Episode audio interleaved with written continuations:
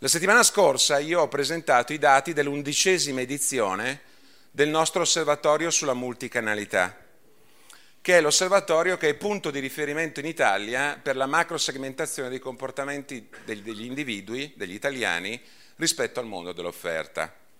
E giusto per darvi un quadro ipersintetico, in Italia ci sono sostanzialmente 43,9 milioni che sono internet user e 30 milioni che, che sono i shopper, quindi che sostanzialmente fanno acquisti online e si informano online. Abbiamo poi oltre 10 milioni di infoshopper, cioè di coloro che si informano online e poi prendono e acquistano non online.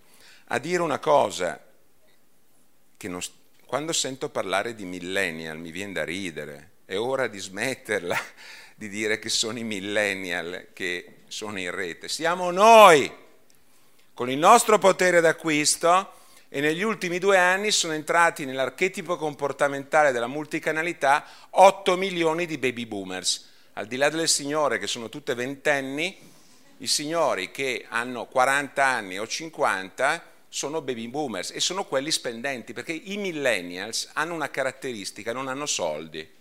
Quindi dei millennials mi interessa molto poco.